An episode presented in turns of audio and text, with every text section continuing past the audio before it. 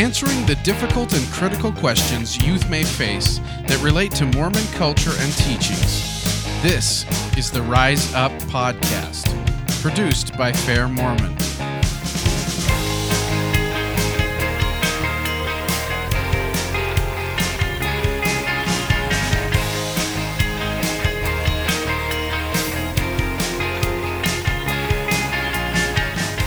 When it comes to living our lives, we have a lot of choices placed before us.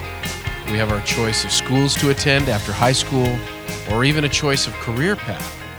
Spiritually speaking, we have choices to make as well. When viewing the world around him, even Joshua in the Old Testament dealt with this same question.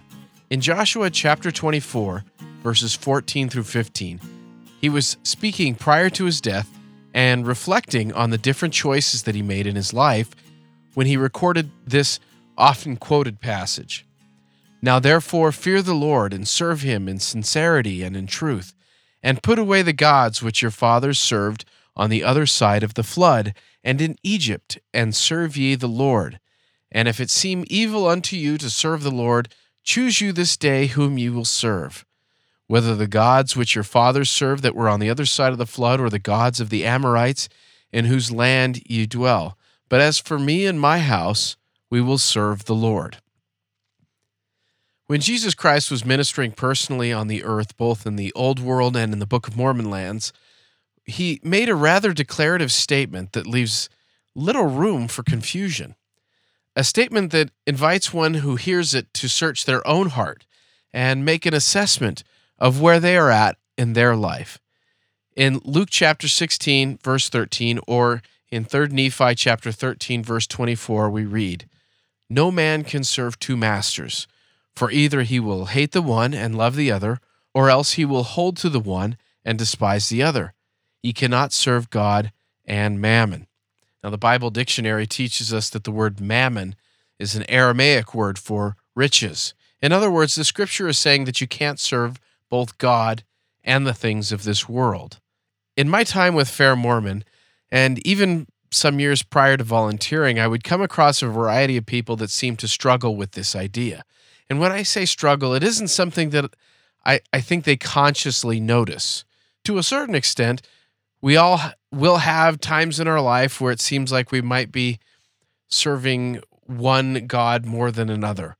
But there are those who try to serve the Lord without offending the devil. It's a concept that was addressed by Elder James E. Faust at a BYU devotional back in 1994. And I want to share some of his counsel with you, not only because he says it better than I could, but also because it's important to hear the voice of the Lord's chosen apostles.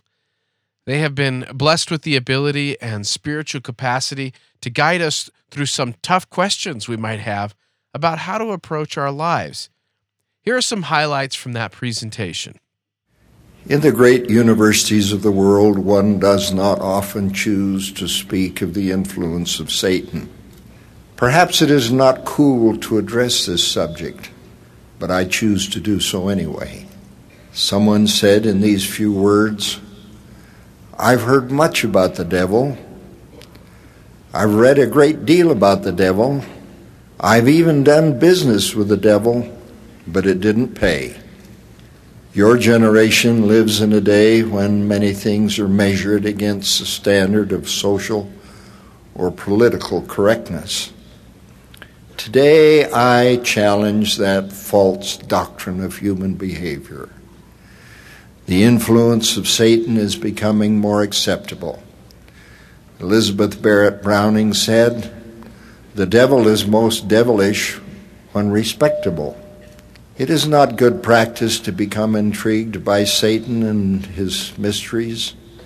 No good can come from getting too close to evil.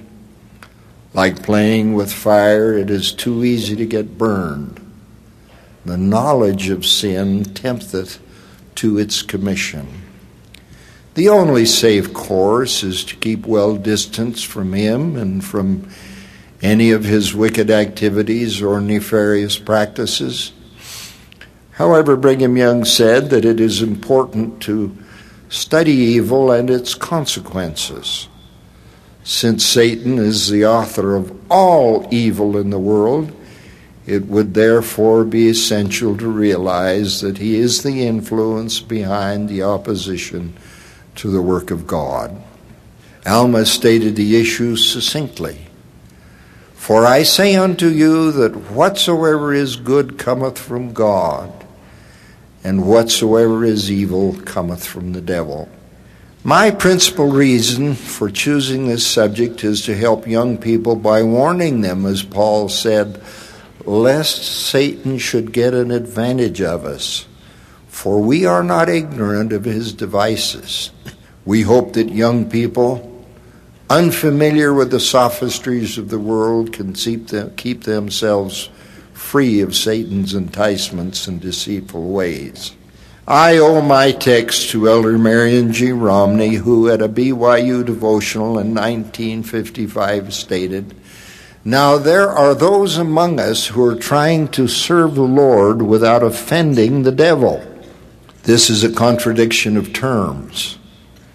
President Romney goes on, "Must the choice lie irrevocably between peace on one hand obtained by compliance with the gospel of Jesus Christ as restored through the prophet Joseph Smith and contention and war on the other hand?" Yogi Berra is reported to have said, "If you come to the fork of a road, take it."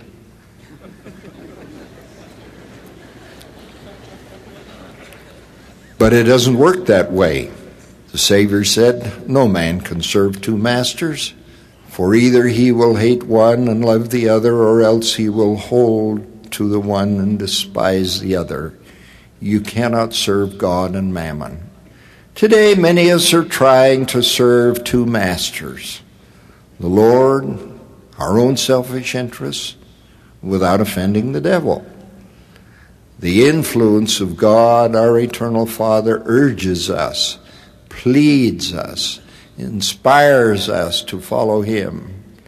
In contrast, the power of Satan urges us to disbelieve and disregard God's commandments.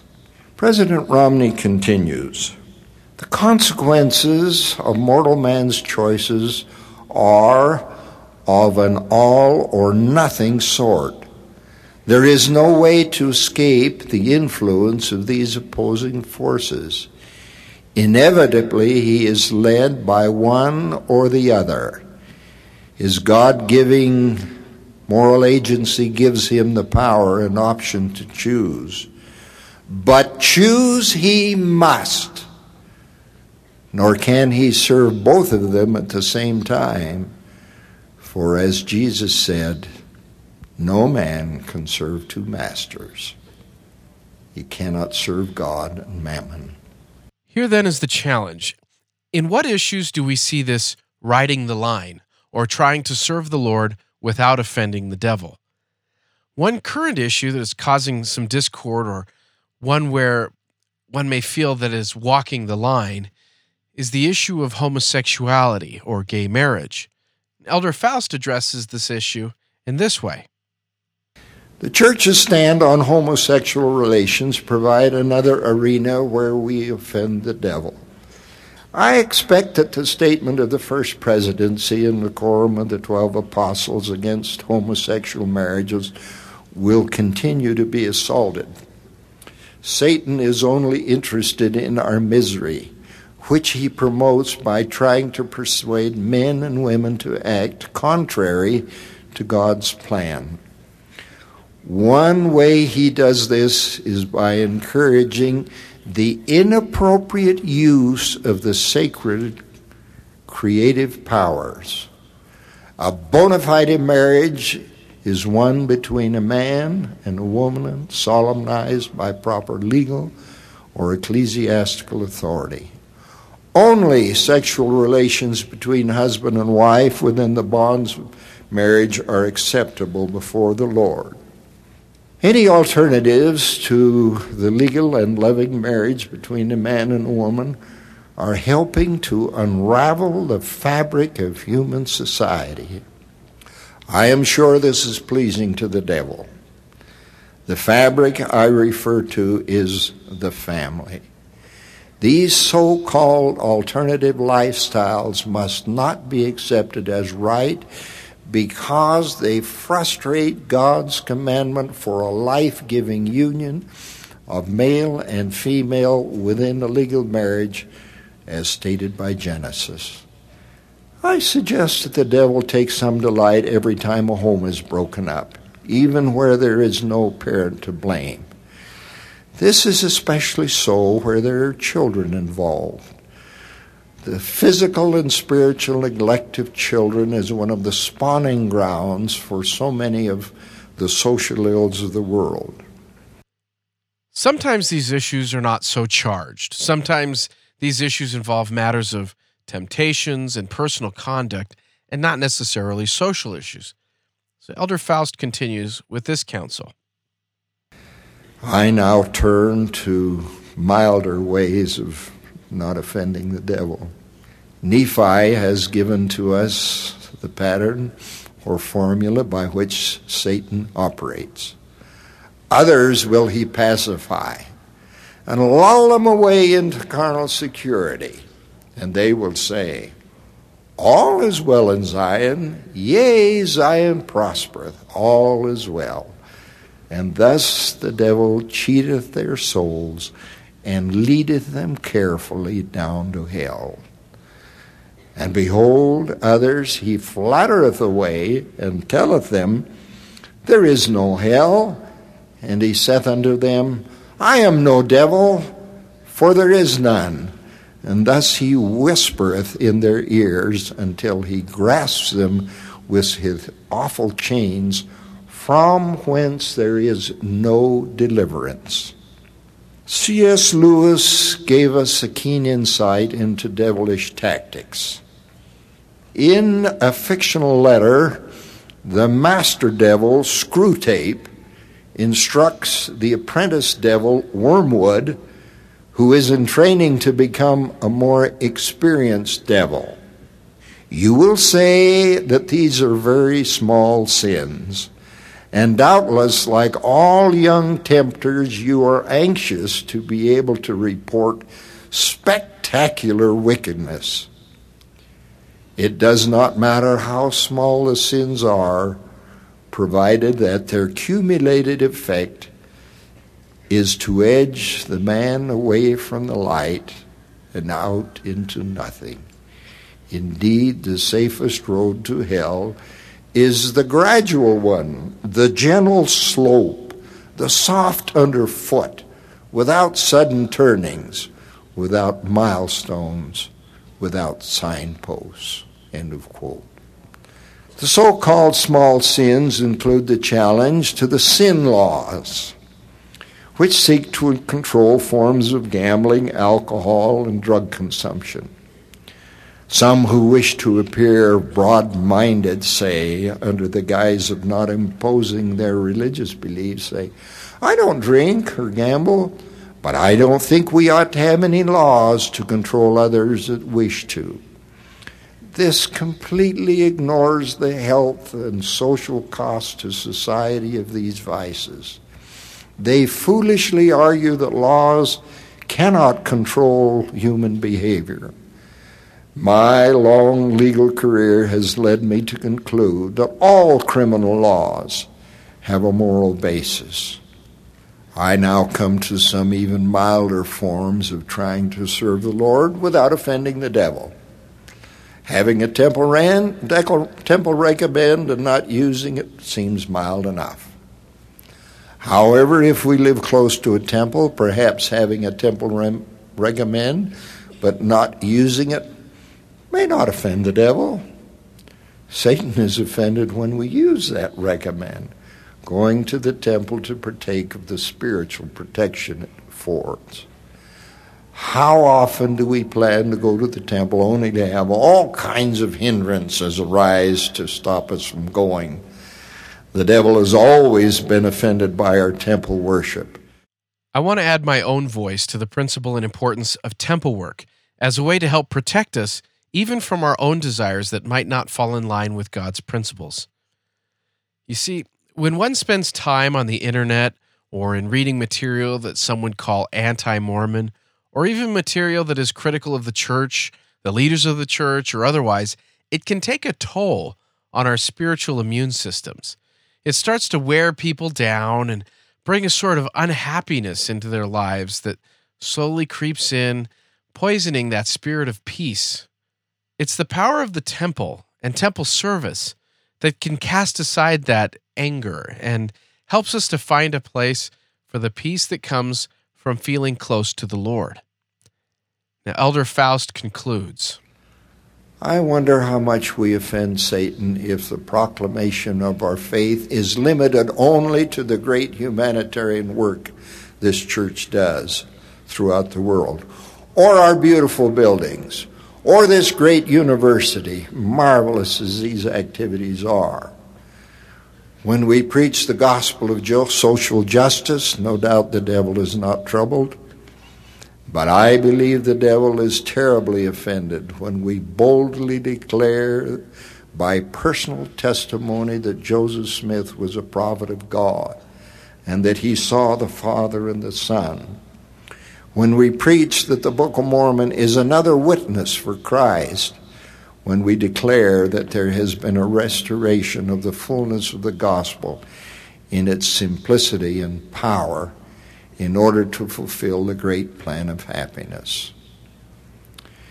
We challenge the powers of darkness when we speak of the perfect life of the Savior and of his sublime work for all mankind through the atonement.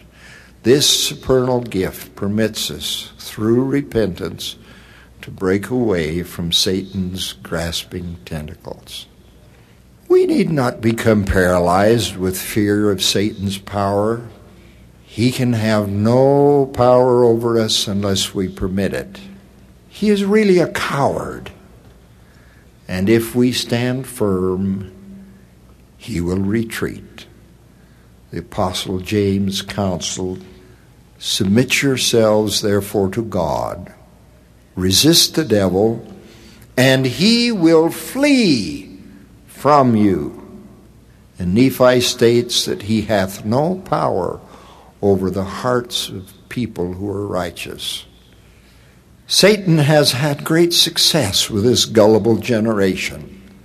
As a consequence, literally hosts of people have been victimized by him and his angels. However, there is an ample shield against the power of Lucifer and his hosts. This protection lies in the spirit of discernment through the gift of the Holy Ghost.